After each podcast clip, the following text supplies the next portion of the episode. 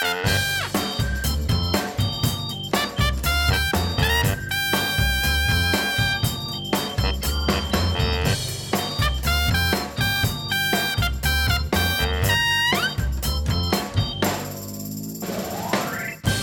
dit bijzondere tijdperk tussen hemelvaart en Pinksteren gaat het leven gewoon door. En dat betekent dat er ook weer een CIP-podcast is. Hallo, hallo, hallo allemaal weer. Hallo Patrick. Het is bijna opwekking, hè? Bijna opwekking, ja. Kan je zien aan die bloedhitte. Ja, het is altijd warm als er opwekking komt. vreselijk warm. Ja, toch ze wel? bidden ook voor de zon dan, hè? Ja. Dat het hele weekend gaat schijnen. Ja, Ja, misschien bidden ze iets te veel dan. het is altijd zo warm. ik kan me nog herinneren, wij zijn ook wel eens bij opwekking geweest. Dat, dat, ja, wij, eh, wij hebben echt gewoon volgens mij drie ijsjes gekocht. Ik weet, ja, jij. oh, ik? Ik was, heel, ik was heel enthousiast en druk foto's aan het maken en aan, aan het flyeren om SIP bekend te maken. En jij was ijsjes aan het eten. Ja, want het was warm. Ja, heel warm. Ja.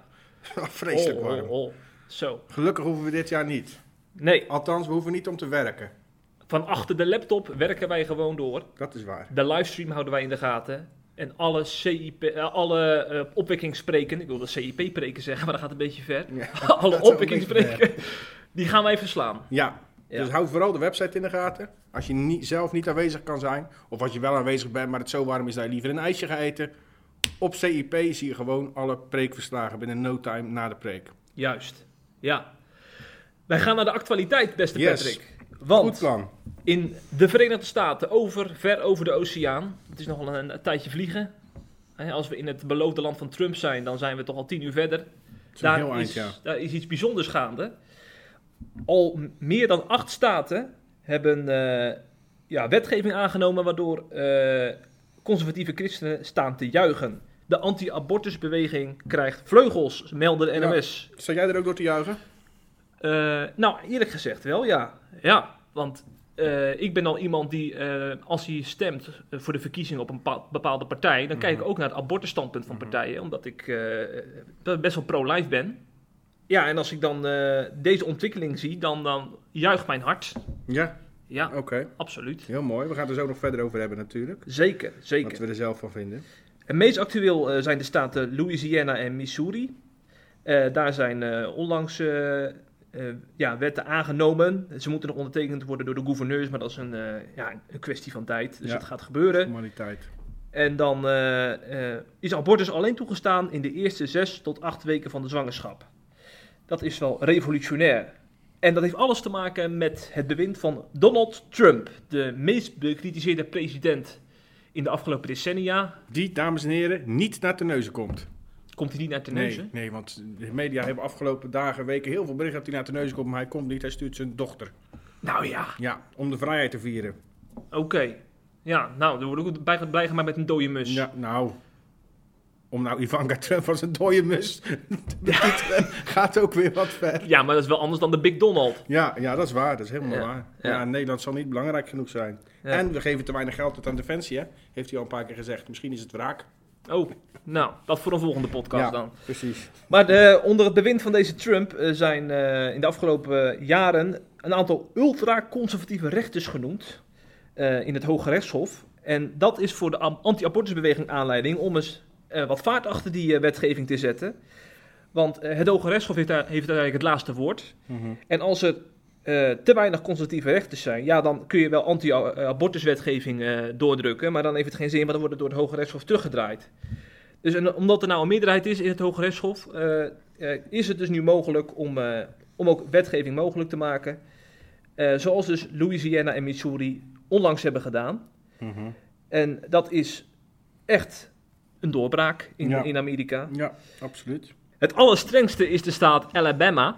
Eh, daar is een totaalverbod ingevoerd. Alle abortussen zijn daar verboden. Dat is de allerstrengste abortuswet. Eh, zelfs vrouwen die verkracht zijn of eh, slachtoffer zijn van incest, eh, ja, die, die zijn daar de slachtoffer. Eh, want eh, daar moet dus wel heel veel gebeuren. Willen zij kans maken op een abortus? Vind je dat nou ook goed nieuws? Omdat we Ja, het er net over dat- hadden, dat jij dat zei, ik vind het goed nieuws dat, eh, dat, eh, dat die abortuswetten strenger worden, maar wat vind je hier dan van? Ja, ik vind dat wel behoorlijk ver gaan. Maar dat is ook puur te verklaren vanwege dat eh, progressieve bewind natuurlijk al decennia de boventoon voert in het Westen. Mhm. En dan krijg je dus een tegenreactie. Die Ja. is dan ook weer zeg maar eh, Overtrokken. overtrokken. Ja. Ja, precies. Maar dit gaat dus alleen over Alabama. Mhm. Want er zijn natuurlijk andere staten die daar wat, min, wat milder in zijn, zal ik maar zeggen. Mhm. Daar, is, daar is geen totaalverbod. Dus eh, wat dat betreft moeten we natuurlijk ook niet overdrijven. Want Over- dat is, dat is de NOS natuurlijk wel toegeneigd om dan zo'n zo'n totaalverbod in Alabama... om er dan eh, weer een groot circus van te maken. Ja, dat kan je wel zeggen. Ja, want ik, inderdaad, die, die reportage was, eh, nou ja, eh alles behalve objectief. En dan zeg ik het nog voorzichtig. Ehm, ze lieten bijvoorbeeld een abortusarts aan het woord. Eh, die hoorde ik zeggen, abortus is een van de meest veilige medische ingrepen. En toch zijn de regels strenger dan bij andere ingrepen. Heel verontwaardigd was hij. En dan denk ik, ja hallo, gek hè. Je hebt het over leven. Je hebt het niet over een, over een, over een blinde darm die je eruit houdt. Je hebt het over overleven, over een kind. Over menselijk leven, hè. Dat, dat Psalm 139 op wonderbaarlijke wijze gemaakt is in de baarmoeder. Dat dat door God geweefd is. Eh, er wordt gewoon een uniek wezen weggehaald. Ja. En, en die man die praat daar gewoon over alsof het, ja, wat ik net zeg, alsof het een stukje blinde darm is wat je even weghaalt. Eh, ja, die zien het niet eens meer als leven, maar als een ziekte. Ja. Dus ik snap wel dat, eh, dat je dan, wat jij net zegt, dat de andere kant hem ook zo fanatiek wordt dan. Mhm. Ehm, maar ja, NOS was verre van objectief natuurlijk. Ja. En je ziet, dat zie je ook gelijk weer hoe, hoe doorgeslagen we eigenlijk zijn in heel, in heel dat vrijgevochten liberale denken van ons. En dat is in Nederland heel erg. Eh, want ze draaien eigenlijk heel de boel om. Mensen die voor het leven kiezen, die worden weggezet als de boemannen. Die worden weggezet als de criminelen. Eh, je zag ook letterlijk, ik, in, het, in, het, in, het, eh, in, in het item werden er verschillende pro-life activisten aan het woord gelaten. En voortdurend als zij de woorden pro-life gebruikten, NOS die vertaalt dat standaard als anti-abortus. Ja. Dus niet pro-life, nee, anti-abortus. Mhm. Alleen dat is al heel vreemd. Dat is framing. Ja, dat is framing, ja. Mhm. Moet ik wel eerlijk zeggen dat we op CIP er ook eh, niet vies van zijn om eh, de andere kant natuurlijk ook te framen als anti. Eh, dus de seculiere meerderheid, zal ik maar zeggen. Als Als- anti-wat?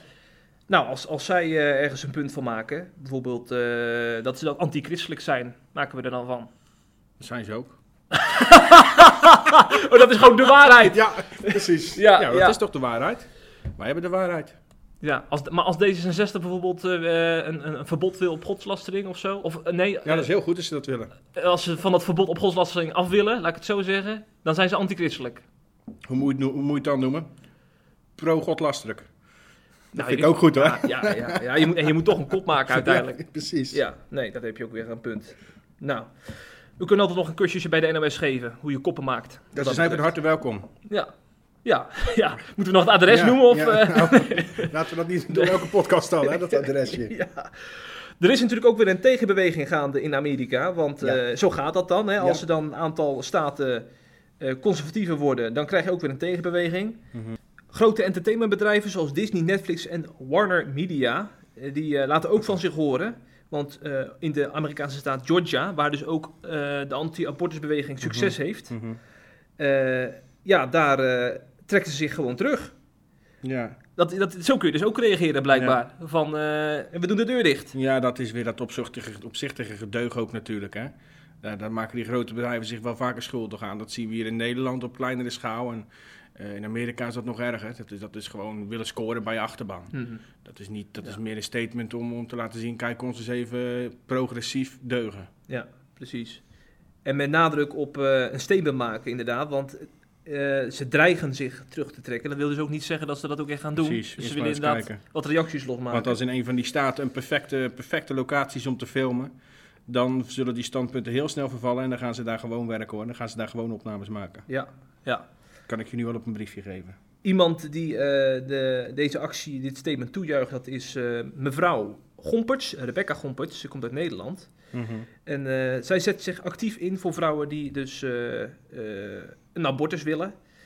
Zij schrijft recepten uit en via bijvoorbeeld een apotheker in India komen die recepten dan in Amerika terecht en kunnen vrouwen abortuspillen regelen. En RTL heeft daar uitgebreid gesproken. Ik denk natuurlijk ook niet voor niks dat RTL deze vrouw uit, uitgebreid aan het woord laat. Hè, van zoals je net bij de NOS zei. We hebben natuurlijk de mainstream media in Nederland, die, die snappen denk ik ook gewoon niet zo goed die anti-abortusbeweging. Pro-life beweging, ja. De pro-life beweging. Ja, jij zegt Ja. bewust pro-life. Ja. Heel goed. En die gaan dan zo'n Nederlandse mevrouw gaan ze dan uitgebreid een podium geven om te laten zien hoe zij die vrouwen helpt. Hè? Want dan wordt ze dan ook weer zo geframed alsof zij alsof die vrouwen in, in, de, in de verdrukking zitten en ze hulp uit Nederland nodig hebben Ja, om eruit te komen. Ja, nou, dat is natuurlijk. eh, dat zeg je nu wel. Ehm, maar het is eigenlijk best bizar als je ernaar kijkt hoe verschillend interpretatie kan zijn. Hè? Want het Ja. is inderdaad zo dat. Ik ben er echt van overtuigd dat, de- dat deze vrouw, deze Rebecca Gomperts. ehm, er absoluut eh, van overtuigd is en oprecht denkt dat ze goed doet. Mhm, Ja, dat Hè, kan. Het is, het- ik denk ook niet dat het een kwaadaardige vrouw is, zoals ze soms wordt geframed door de, in, in, de kringen, in de pro-life kringen. Hè. Die, die, die zien haar dan als kwaadaardige vrouw die, die duizenden kinderen mee helpt vermoorden. Maar ik denk dat zij juist denkt, ik, ik help duizenden vrouwen. En dan zie je, ter- terwijl, echt, ik weet zeker dat de mensen die haar als een massamoordenaar zien. En dan zie je juist, en dat vind ik best wel mooi, of eigenlijk mooi, dat is niet het goede woord, best wel bijzonder. ehm, dat mensen totaal verschillend naar situaties kunnen kijken. Hè? Dat kan je toepassen op heel veel situaties. Kijk, kijk naar terrorisme. Eh, dat wordt over het algemeen veroordeeld. Maar ik, er zijn terroristen die, die zijn oprecht ervan overtuigd dat ze goed doen. Die zijn oprecht, die denken echt, Ja. wat ik doe, ik, ik bewijs iemand, God, Allah, meestal is het Allah, een dienst, Mhm. terwijl wij het allemaal als fout zien. En dat is best bijzonder als je daar op die manier naar kijkt. Ja, En dat maakt samenleven met verschillende culturen, hè, verschillende achtergronden en verschillende religies ook, ook juist zo moeilijk altijd natuurlijk. Maar goed, dat is een zijweggetje. ja, ja, ja, ja, zeker. Maar nu je het toch over, over die verschillen hebt, het valt ook op eh, het Amerikaanse denken. Dat is eigenlijk best wel anders dan hoe we in Nederland daar dingen aankijken. Want eh, uit onderzoek is dus gebleken dat de helft van de Amerikanen vindt dat abortus in bepaalde gevallen mogelijk moet zijn. Ja. En als je dan kijkt hoe we in Nederland erover denken, eh, dan is 7 op de 10 Nederlanders eh, enigszins tot zeer sterk voorstander van abortus. Dat zijn wel enorme verschillen. Ja, Als je, want ik denk als we in Nederland, in Nederland kunnen we ook bijvoorbeeld niet begrijpen dat, dat Donald Trump, dat hij een enorme aanhang heeft onder de evangelicals. Die hebben natuurlijk op Trump gestemd vanwege dit soort dingen. Vanwege pro-life. nou, nou denk ik, nou nu kunnen we dan nou generaliseer je wel. Ik denk dat er heel veel christenen dat wel degelijk kunnen begrijpen. Ik denk dat er ook eh, heel veel Nederlandse christenen, eh, even eh, um, hypothetisch, hè, op Trump zouden stemmen. Eh, mensen die op SGP stemmen, mensen, christenen die op Forum stemmen, we gaan het er straks weer over hebben. Dat, zijn toch, dat is toch wel de hoek, de, de, de wat Ja. rechtsere hoek binnen de christelijke Ja. gemeenschap. Die zou echt wel op Trump stemmen ook. Onder andere vanwege deze standpunten. Dus het is niet dat alle christenen dat niet begrijpen hoor, denk ik. Nee, maar ik bedoel, ik bedoel niet zozeer de christen Nederland, maar ik bedoel de- het Nederlandse volk. Het Nederlandse volk begrijpt in grote lijnen niet eh, dat, dat Trump zoveel aanhang onder christelijk Amerika heeft. Geloof ik niks van. Onder de christenen bedoel je? Nee, nee, nee, dat zou kunnen. Maar ik Die denk wel dat dat, een groot gedeelte van het Nederlandse volk Ja. ehm, achter Trump staat hoor. Ja, ja, ja, dat, dat kan Hè, me je ziet die beweging natuurlijk wereldwijd. Hè. Je ziet overal rechtse partijen winnen, in, in, in Ja. Europa ook overal. Eh, dat komt weer door waar we het net over hadden, door die migratie enzovoort. Ehm, en dat, daar, Trump is ook een beetje die hoek, hè. Op bepaalde punten ook weer totaal niet trouwens hoor, maar, maar op- zeker op dat gebied wel. Ja, ja. Dus ik denk dat wel groot, grote gedeelten van Nederland erop zouden stemmen, hypothetisch gezien. Ja, zeker als je natuurlijk maar heel beperkt eh, keuze hebt. Als je Ja. kan kiezen tussen A en B. Dat is Precies. wat anders dan, eh, dan al die partijen in Nederland ja, als je kan kiezen tussen Hillary en iemand anders, kies ik altijd iemand anders. Ja. Dat maakt, niet, dat maakt niet eens uit wie die ander is. Heel simpel wat dat Zo betreft. is het. Ja. In die NOS-reportage waar je net al naar verwees, daar, dat was, vond ik wel heel mooi. Daar lieten ze een vrouw eh, in beeld die uitgebreid aan het bidden was. Met de handen zeg maar omhoog. Ik heb het gezien ook, ja. Prees ze God, of eh, aanbad ze God en eh, riep ze hem aan. Laat deze vrouwen betere keuzes maken die naar deze abortusklinieken gaan. Precies, want daar gaat het uiteindelijk om. Maar dat willen we nog wel eens vergeten in onze verharde en verhitte discussies. waarin we vooral elkaar en elkaars meningen heel hard aanvallen. Maar het gaat uiteindelijk om vrouwen die, die abortus willen plegen. En de meeste vrouwen ehm, doen dat eh, uit, uit een soort van wanhoop toch. Hè? Het is niet zo van, oh, er is weer een kindje, even, even een bezoekje. Die zijn er wel, denk ik hoor. Maar het merendeel doet dat omdat ze echt geen andere uitweg zien. Ja. Eh, eh, zorg dan ook voor een beter alternatief. Hè? Een bidden is een goede optie, maar ik weet dat die heel veel pro-life eh, ehm, organisaties ook echt daadwerkelijk eh, steun verlenen en helpen. En proberen om een andere oplossing te zoeken samen met die moeders. Eh, dus dat is heel mooi, ja. Ja. En laten we dat vooral niet vergeten. Gaan wij onze zuil bouwen. We gaan onze democratie herstellen. En vandaag, vandaag is de eerste grote veldslag gewonnen. Dankjewel. Stefan Paas, de theoloog des vaderlands. Ken jij wel, hè, Stefan Paas? Nee. ja, ik ken Stefan Paas wel, ja. Hoezo, wat is daar mee aan de hand? Ja, vertel. Nou, Stefan Paas die, eh, is regelmatig in discussie op Twitter met allerlei verschillende mensen, vaak wat conservatieve mensen. Want Stefan Paas die verkondigt standpunten die eh, ja, toch wel tegen het conservatief rechtse denken ingaan, zal ik maar zeggen. En er komt dan altijd één naam, de laatste weken komt dan naar boven in die discussies. En dat is de naam Thierry Baudet. De voorman van Forum voor Democratie. Baudet. Of is het Baudet? Is het Baudet? Ja, ik hoor altijd twee verschillende... Voor mij is Baudet. Thierry Baudet. Baudet. Baudet. Dat is is het ook wel- Baudet? Ik weet het ook niet meer nu. Ja, we doen gewoon Baudet, joh. Ja, Dat- als je maar weet waar het mooist. kruisje moet zetten. En als je maar weet dat de uil van Minerva is neergedaald. En waar het vakje in moet kleuren. hey, de verkiezingen zijn voorbij, hè? Oh ja. Oude gabber. Die eh Thierry Baudet, dat is een beetje een obsessie geworden voor eh, Stefan Paas. Ja, dat kan je wel stellen, ja. Kunnen we toch wel eh, terechtstellen, Ja, inderdaad. Dat is veilig om te zeggen. Ja, en hij... En regelmatig als die Baudet dus in het nieuws is, dan kan Stefan Paas niet laten om er eventjes wat tweets aan te wijden. En dan vervolgens ontstaat er één grote discussie.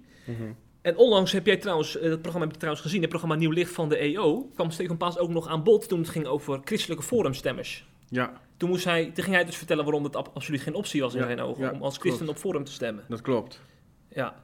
Dat vond je nog trouwens eh, mooi om te zien, eh, wat hij allemaal zei? Nou, nee, niet echt. Nee, Nee. dat dacht ik al. Ja, Laten we het daar maar bij houden dan. ja laten we het daarbij houden. Want anders gaan we ook... Laten we tot het punt komen, want anders krijgen we Ja. inderdaad een hele discussie over wat ik van Stefan Paas vind. Of Ja. althans van zijn obsessie met Baudet, want dat vind ik inderdaad ook. Maar laten we het bij het punt houden, ja. Ja, want dat is trouwens de, eh, wat veel mensen zeggen, dat het uiteindelijk niet tot een punt komen. Dat het uiteindelijk elke keer verzanden is in eh, wel eens niet dus, hè. Ja. Van je kan wel op Baudet stemmen, je kan niet op Baudet stemmen. Dus dacht dus Stefan Paas dacht, nou laat ik dan eindelijk eens een keer die punten gaan maken. Laat ik nou eindelijk eens gaan uitleggen waarom ik die Baudet een racist vind en een fascist vind en waarom ik dat helemaal niks vind. Overigens, voordat we die punten gaan bespreken, heb ik Ja. nog wel iets hoor. Want je gaat nou al die verschillende punten die hij uiteenzet bespreken, neem ik aan. Ja, Maar wat, wat ik eigenlijk vind, is dat er, dat er een behoorlijk groot probleem is in Nederland. En dat is eigenlijk dat we, dat we niet meer luisteren naar elkaar. Mhm. En dat we ongeacht wat er ook gebeurt, altijd bij ons standpunt blijven. Dat geldt eh, voor alle kanten. Ja. Dus zeg maar, eh, als we het bij dit onderwerp blijven, christelijke forumstemmers, die hebben echt wel bewust voor die partij gekozen. Maar ehm, alles wat vervolgens maar enigszins op kritiek lijkt, richting Forum of richting Baudet of richting Hiddema of wat dan ook, eh, dat wordt heel makkelijk terzijde geschoven als eh, linksgebrabbel, eh kartelgeneuzel, weet je wel, zonder dat ze echt luisteren en zich verdiepen in die kritiek. Ehm, mensen als Paats worden daardoor ook totaal niet meer serieus genomen. Hè? Ja. Dat, dat, dat merk je ook. Degenen die op Paats reageren, die doen af en toe nog een beetje moeite, maar de meeste is het vooral schelden. Ehm, maar dat is aan de andere kant ook zo. Ja. Eh, heel veel mensen, waaronder Paas, die hebben gewoon besloten: Baudet is een racist, Baudet is een fascist. En die mening houden ze hoe dan ook overeind. Eh, dat is eigenlijk onze samenleving in een notendop op dit moment. Mhm. Eh, en ik moet eerlijk zeggen dat ik mezelf daar ook op betrap hoor. Niet alleen op dit punt, maar op heel veel punten is dat zo. Hè? We gaan eigenlijk steeds minder in gesprek op basis van inhoudelijke argumenten en vergeten te luisteren. Laten we dat vooral blijven doen. Hm. Goed, dat wou ik even Nou, zeggen. Mag ik wel van de gelegenheid gebruik maken om een compliment te geven aan Stefan Paas? Ja, Want hij is een van de weinigen die dus eh, volgens mij iets van zes of zeven kantjes eh, tekst heeft getypt Mhm. om met duidelijke argumenten waarom die Baudet helemaal niks vindt. En de meesten Precies. die blijven alleen maar schreeuwen en, Precies. en zichzelf herhalen. precies. Dus dat, is dat heel mooi van Ja, Paas dat ja. hij dat doet. Daar ben ik het mee eens. Ja. Ongeacht of het klopt of niet. Mhm. ja. En dan gaan we nu zijn uitspraak erbij halen. dat gaan we doen. Ja, want eh, hij heeft dus wat oude uitspraken van Baudet heeft hij eigenlijk gerecycled. Mhm. Eh, of van nee, gerecycled heeft hij opnieuw naar boven gehaald. Dat zou helemaal wat zijn dat je zijn Ja. eigen uitspraken gaat. eh, Nou, dat doet er genoeg. ja, ja. Maar hij heeft ze laten staan en hij heeft er zijn eigen eh, mening onder gezet, laat ik het zo zeggen. Mhm. In 2015 zei- eh, was Baudet te gast bij Radio 1 en toen zei hij dat eh, we als Nederland onze zelfhaat proberen te ontstijgen door de, onze bevolking homeopathisch te verdunnen met alle volkeren ter wereld, zodat er nooit meer een Nederlander zou bestaan. En Baudet vindt deze uitspraak racistisch. Wat zegt, wat zegt Stefan Paas? Wat zei, ik, volgens mij zei ik het verkeerd. Stefan Paas vindt deze uitspraak van Baudet racistisch. Ja, dat klopt. Zo moet ik het zeggen. En hij eh, zegt hierover: Baudet gooit alle immigranten op één hoop en kwalificeert hen als groep in negatieve zin. Ze verrijken het Nederlandse volk niet, maar verdunnen het. Zij zijn met andere woorden een bedreiging. En volgens Baudet komt dat neer op. eh, volgens Paas, Paas. komt dat neer Nou op. zeg. Gaat niet lekker, hè? Volgens Paas komt dat neer op eh, racisme op basis van afkomst en nationaliteit. Ja, dat is natuurlijk. Ja, ik, ik, ik snap het punt van Paas hier ook natuurlijk wel. Hè? Eh, want natuurlijk generaliseert Baudet. Ehm, maar in de basis heeft hij gewoon een punt. Want, Baudet eh, heeft een punt, volgens eh, jou. Baudet heeft zeker een punt. Want de Nederlandse cultuur verdwijnt wel degelijk steeds meer naar de achtergrond. En dat heeft absoluut met immigratie te maken. En, en, en Baudet constateert dat. En dat is in mijn ogen echt geen racisme. Maar uh, zegt ook, ja... Hè, wat jij net zegt, ehm, ze verrijken het Nederlandse volk niet- over, over Baudet. hè. Ze verrijken, die zegt dat ze het Nederlandse volk niet verrijken. Maar heel veel immigranten die zullen zich, die rekenen zichzelf niet eens tot het Nederlandse volk. Die noemen zichzelf echt geen Nederlander. Er zijn tweede, derde generatie mensen hier, die, die- de Marokkanen, Turken, die zichzelf nog steeds geen Nederlander Ja, maar weet je waarom ze die staan geen met de Nederlander meer Turkse noemen? vlag te zwaaien op een brug. Dan weet je hoe dat Die komt. staan een bruiloft te vieren en de snelweg te blokkeren zonder dat ze daarvoor gestraft worden overigens. Maar dat is weer wat anders. Dus ze rekenen zichzelf niet eens tot Nederlander. En als Baudet dan gaat zeggen dat het geen Nederlanders zijn, of dat ze het Nederlandse volk niet verrijken, dan is het ineens een racist. Ja, maar weet je waarom die mensen met Turkse vlaggen gaan zwaaien en zich niet meer met Nederland identificeren? Omdat Baudet ze racist noemt zeker. Nee, nee, nee, nee. Omdat ook, zij natuurlijk ook heel goed het gevoel hebben dat zij eh, op heel veel vlakken er niet bij mogen Ze horen in dit horen er wel bij, ze krijgen alle kansen. Iedereen kan hier de studie volgen. Iedereen kan hier prachtige, prachtige carrière maken. Iedereen kan hier, kan hier eh, vrienden maken. Iedereen kan hier naar de winkels, kan hier zonder problemen eh, eh, zijn godsdienst uitoefenen. Alles is hier mogelijk. We leven in een ontzettend vrij en liberaal land. Er is slechts een kleine groep die, die ze dat misschien, en dan vaak alleen maar op Facebook, wil verhinderen. Dus dat is niet waar. Ze krijgen alle kansen. Maar ze willen geen Nederlander zijn. Maar toch is het heel veel reportages gebleken dat wanneer je solliciteert met de naam Mohammed of eh, de naam, eh, eh, weet ik veel, hoe je ook heet, een Turks of Marokkaanse naam, dat je dan toch anders wordt beoordeeld dan wanneer je Piet of Klaas heet. Dat is gewoon uit heel veel reportages gebleken en daar hebben ze ook terecht een punt. Want mensen die, die, die, die hebben dan gelijk al die vooroordelen weer, want dan heb je er weer zo'n onbetrouwbare Ja, gast uit Ja allochtonië. dat, ja, dat klopt wel. Dat klopt wel. Maar dat is natuurlijk het verhaal van eh, het kip-en-ei verhaal. Hè? Hebben de mensen dat vooroordeel omdat die dingen gebeuren die ik net noem? Mhm. Of gebeuren de dingen die ik net noem omdat Ja, mensen dat dat, dus- vooroordeel Maar hebben? net waar je begint dat is dus het probleem. Is het kip of het ei? Maar Ja. goed, dat weten wij, daar zijn wij... eh, ja, wij weten dat ook niet. Ja, maar wat me wel opvalt ik, eh, aan, aan Baudet, als hij dit soort dingen zegt over homeopathische verdunning en immigratie, dat het dan vooral gaat over niet-westerse allochtonen. Terwijl volgens mij tegenwoordig komen er veel meer Polen en Roemenen onze kant op. En, en eh, ik vind dat hij nog wel eenzijdig die immigratievraagstuk eh, benadrukt. Ja, maar die hebben natuurlijk, de Polen en Roemenen hebben natuurlijk cultureel veel minder verschillen met Nederland, hè? Ja, met dat is ook zo. En dat is dat, daar, ik denk dat het hem daar vooral om gaat. Dus die hebben, Ja. die hebben, die hebben natuurlijk niet dezelfde cultuur, maar, maar wel heel veel overeenkomsten. Hm. Ja, en dan komen we bij islam uit, want daar draait het denk ik ook bij islam het daarop voornamelijk uit. Ja, dat Ja. denk ik wel, ja. Ja, oké. Baudet zegt ook eh, in een radio-interview: Ik wil niet dat Europa Afrikaniseert. Ik wil graag dat Europa dominant blank en cultureel blijft zoals het is. Een racistische uitspraak, zegt Paas opnieuw. Hij maakt onderscheid op basis van afkomst en huidskleur met als doel mensen hun fundamentele rechten te ontzeggen. Als hij, waarom zegt hij niet gewoon cultuur in plaats van blank? Dat is een terechte vraag van Paas, eh, vind ik. Ja, ik, ik, ik ben benieuwd wat jij hiervan vindt trouwens. Want, eh, ik ben eh, blank, wit, zo, zo je wil. Ja? Jij niet.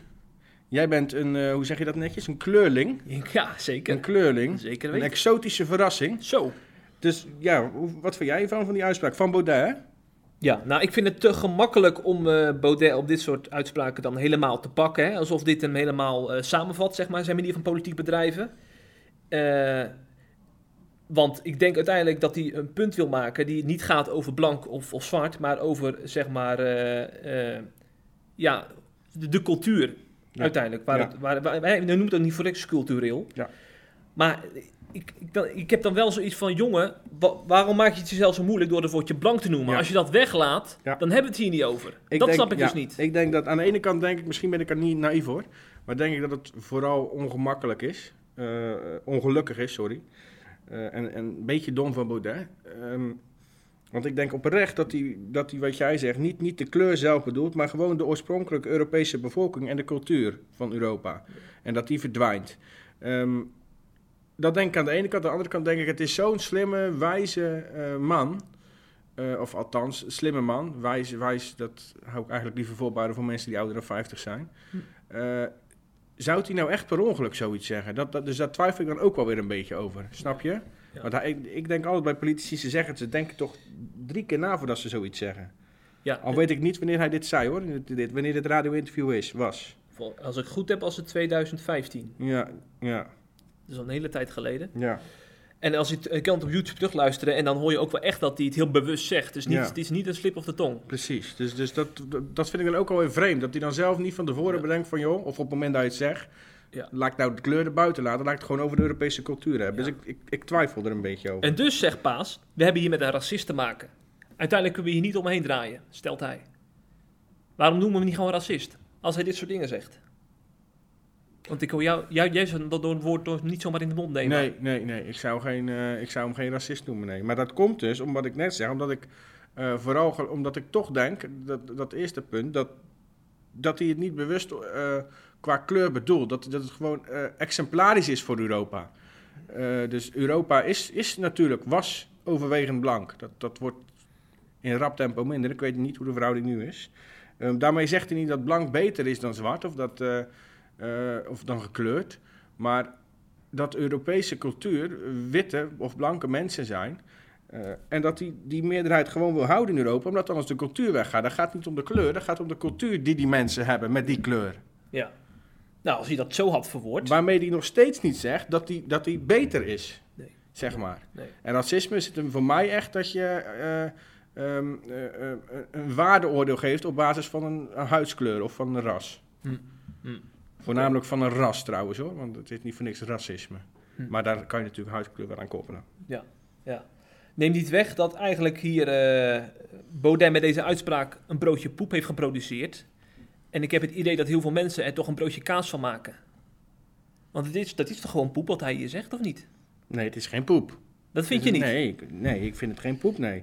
Ik vind wel degelijk dat, eh, dat we in Europa moeten oppassen dat, eh, dat, dat we zetten de grenzen wagenwijd open.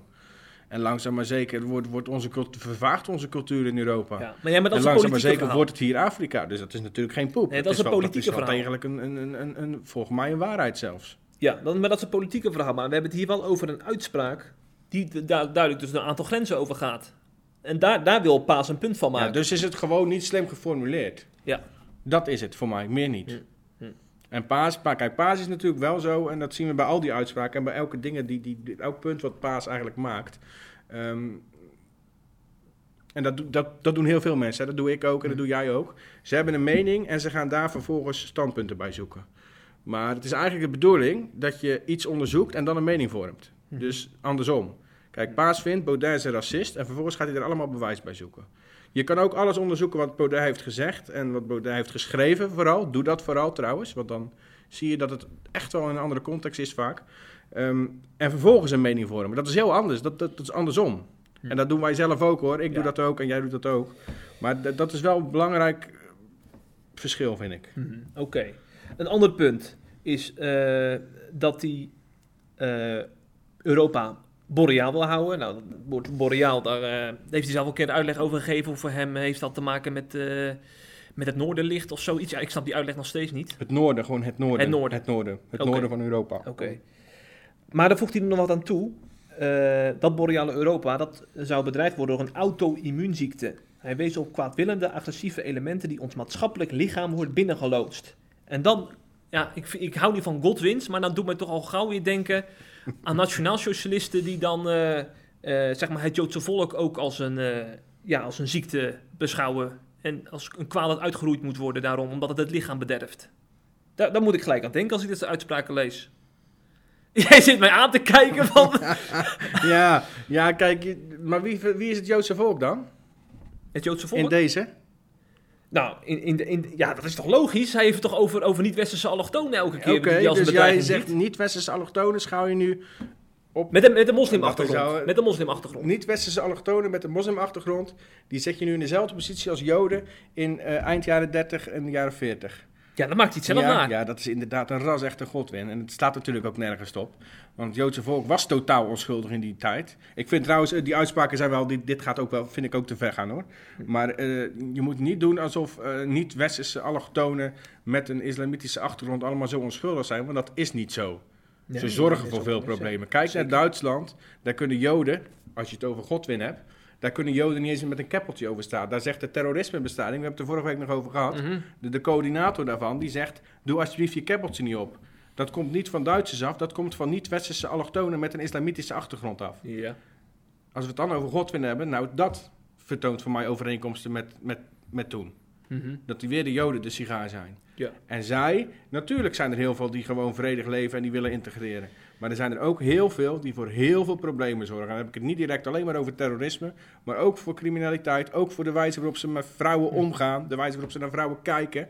ehm, hun houding ten opzichte van vrouwen. De manier waarop ze met dieren omgaan. Je moet eens kijken hoeveel film, hoe enorm veel filmpjes er voorbij komen van eh, dat mensen uit die culturen die, die katten en honden en, eh, en huisdieren van hier mishandelen en, en, en schoppen en slaan. Dus de, de, de, de, volledige cultuur en de houding en allerlei dingen toe is anders. En dat zorgt gewoon voor problemen. En dat kan je nooit vergelijken met het Joodse volk in die tijd. Dat is echt, dat is echt een klassieke godwin, ja. Ja, ja. En een onterechte. Oké. Nee, maar ehm, ik, ik snap jouw punt wel. Maar jij specificeert nou heel erg, hè? Jij maakt ook heel veel nuanceringen in je verhaal. En die mis ik vaak bij rechtspopulisten zoals Wi- Wilders en Baudet. Ik vind dat zij veel te veel alles over één kam eh, scharen. Scheren. Scheren. ja, dit krijg je ervan. Hè? Als je in een verhitte discussie raakt, dan kun je Het is zo verhit dat de planten in de vensterbank dood liggen. Kijk daar dan. Ja, zo. ja, het is, het is dat je bij een podcast geen camera Ja, hebt. Maar als wij een camera jongen. hadden, dan zouden we nou de kijkers op, naar onze planten laten kijken. Ja, dan kan je dat ding wel draaien, maar dat horen ze niet. Dat zien ze niet. Maar de planten liggen hier dood bij. Ja, Maar wij leven gelukkig nog. gelukkig maar. Ja, ondanks deze verhitte discussie. Precies. Ik wilde dus zeggen, Wilders en Baudet, die Mhm. scheren hele bevolkingsgroepen over één kam. En dan moet, ja, dan, dan vind ik dat je, dat je zo'n waarschuwing van Paas terecht bovenaan op SIP zou moeten zetten. Dat vind ik echt, want dan denk ik van, heel veel eh, SIP-lezers die dus blind achter Baudet aanlopen, die, die, die, die vergeten dat... dat Maar dat wat is, nou, wat is nou de reden dat jij denkt dat SIP-lezers of christenen of wie dan ook blind achter Baudet aanlopen? Wat is de reden dat Paas en jij, en weet ik, want jij zegt het nu ook, of heel veel anderen denken, die mensen die denken niet na, die zijn dom, die lopen, Nee, blind, nee, nee, die lopen blind achter, ja, want dat is de, dat is de gedachtedracht, hè. Die lopen blind achter Baudet of Wilders aan. Dat is niet zo. Die mensen denken wel na, misschien sommigen, maar dat is bij alle politieke partijen zo. Er zijn ook mensen die, die blind op D66 stemmen omdat hun ouders het deden. Of op VVD, als ze een beetje rijk zijn. Al gaat dat nu wat minder met die cultuur, zeg maar. Maar het is, die mensen denken na. Die mensen kijken om zich heen. Die zien de problemen die door Wilders en Baudet worden aangekaart. En daarom stemmen ze erop, denk ik. Hmm. Dus het is niet zo dat ze daar blind achteraan lopen. Die Nee, denken ook na. Laat ik het anders zeggen. Ze denken heel goed na. Ze denken heel goed na. Alleen, eh, je, je hebt een taart. Eh, op die taart eh, liggen allerlei lekkere slagroomsoesjes, weet je wel. Ja, en dan stop je er ineens een fles azijn overheen. En, En- dan ga jij zeuren dat, ze, dat dat mensen de azijn weg willen. Nee, nee, nee, nee, nee, nee. Ik wilde zeggen, ik wilde zeggen, in die taart liggen ook puntjes met slagroom, maar ook met stukjes poep eronder. En ik heb het idee dat, dat het bewust van die st- stukjes poep wordt weggekeken. En dat we alleen over die slagroompunten hebben van Baudet. Want natuurlijk heeft hij hele mooie punten. En heeft hij eh, punten waarmee we Nederland kunnen verbeteren. En Ja. immigratiebeleid Ja. kunnen, kunnen, kunnen Ja. verbeteren. Maar waarom, waarom kijken veel mensen die met deze uitspraak worden geconfronteerd daar bewust van weg? Ja, daar ben ik met je eens. En dat, is dus, dat zei ik dus net ook al. Hè. Ehm, dat, dat punt maakte ik net al voordat we over al deze punten begonnen. Eh, dat het probleem is dat we niet meer luisteren. Dat we gewoon blind, eh, nou ga ik het zelf zeggen, dat we ehm voor hem stemmen, daar goed over nadenken natuurlijk, maar vervolgens elk puntje van kritiek terzijde schuiven. Of dat we de andere kant op zeggen, zijn eh Baudet is een fascist of een racist. Eh, wa- wat, we luisteren niet naar andere meningen daarover, het is zo. Snap je? Dus dat is wel zo wat je zegt, daar ben ik het wel mee eens. Ja. Maar dat hebben we dus overal. Dat hebben niet Mm. alleen forumstemmers, dat Nee. heeft iedereen eigenlijk. Dat is, dat is een beetje het probleem van onze samenleving op Ja. het moment. Ja, ja. En daarom vind ik het ook juist goed als eh, zo'n Stefan Paas eh, zijn mening beargumenteert. Mhm. En dan vind ik het niet kunnen als dan eh, christenen op Twitter heel flauw gaan zeggen van... oh, daar heb je die Paas weer, ik ga het niet eens lezen, want ik weet wel wat hij zegt. Dat vind ik Nou, te makkelijk. Ja, dat is te makkelijk. Maar het is ook wel, dat, dat vind ik ook te makkelijk. Maar ik snap ook wel weer, want hij is wel heel erg geobsedeerd met hoor. Ja, maar dat is het ook is zo. wel echt... eh, Ja, want ik zou hem ook zo opstellen voetbal- over... Bij een, een voetbalwedstrijd kan die nog eh, relateren aan eh, Thierry Baudet, zeg maar. Ja. Als je daarover zou tweeten. Dus het- het- ik snap ook wel dat je zo denkt. Maar ja, juist als zo'n man dan het uitgebreid uiteen gaat zetten, zou ik het juist lezen. Hmm, ja, interessant. Lijkt me wel, ja, dat lijkt me wel. Ja. We, moeten we hier nog iets mee? Moeten we nog een themaavond organiseren met Stefan Paas en, eh en Cor Verkade? Cor Verkade is trouwens een christelijke opiniemaker die heeft gezegd dat Forum voor Democratie een zegen voor christenen in Nederland is. Dat zijn nog eens uitspraken. hè? Dat zijn nog eens uitspraken, ja. Zo. Ja, ik, dat snap ik ook wel, dat hij dat zegt. Ik zeg niet dat ik het er helemaal mee eens ben, maar ik snap het wel degelijk. Want hij staat natuurlijk wel voor christelijke waarden. Eh, dat zag je ook weer in zijn mening over abortus. Hij zei trouwens helemaal niet dat, abortus, eh, dat hij tegen abortus was. Eh, of tegen euthanasie. Hij, hij stelde het ehm, ter discussie. Dat is iets heel anders. Dat we doorgeslagen zijn in liberalisme. Ehm, en je ziet het ook aan, aan de manier waarop hij de christelijke cultuur wil bewaken. En ja, dan gaan heel mensen roepen: ja, maar hij, moet, hij gelooft zelf niet. Oké, dat klopt. Maar ja, als hij dan de christelijke cultuur wil bewaken als niet-gelovige, vind ik het als christen prima. Ja, precies. Dus ik snap wel dat, uh, dat, dat die Verkade dat zegt. Ja, ik moet trouwens altijd aan die, aan die koekjes denken. Nou, ik, ik, krijg ook honderden van dit soort podcasts. Dus ik denk ook dat het tijd wordt dat we inderdaad uh, dadelijk op de verkade koekjes overstappen. Heerlijk. En, het, en deze podcast gaan afronden. Ja. Maar voordat we dat gaan doen, beste mensen, moeten we nog eventjes wijzen op onze grote vriend uit Amerika. Een vriend met drie privéjets. Zijn naam is Kenneth Copeland. Er is een filmpje van hem opgedoken. Ja. Waarbij hij stevig werd ondervraagd door een journalist over zijn levenswijze. En, uh, Een geweldige journalist trouwens. Ja, heel rustig bleef terwijl ze achter elkaar werd beledigd. Ja. En hij deed heel seksistisch ook.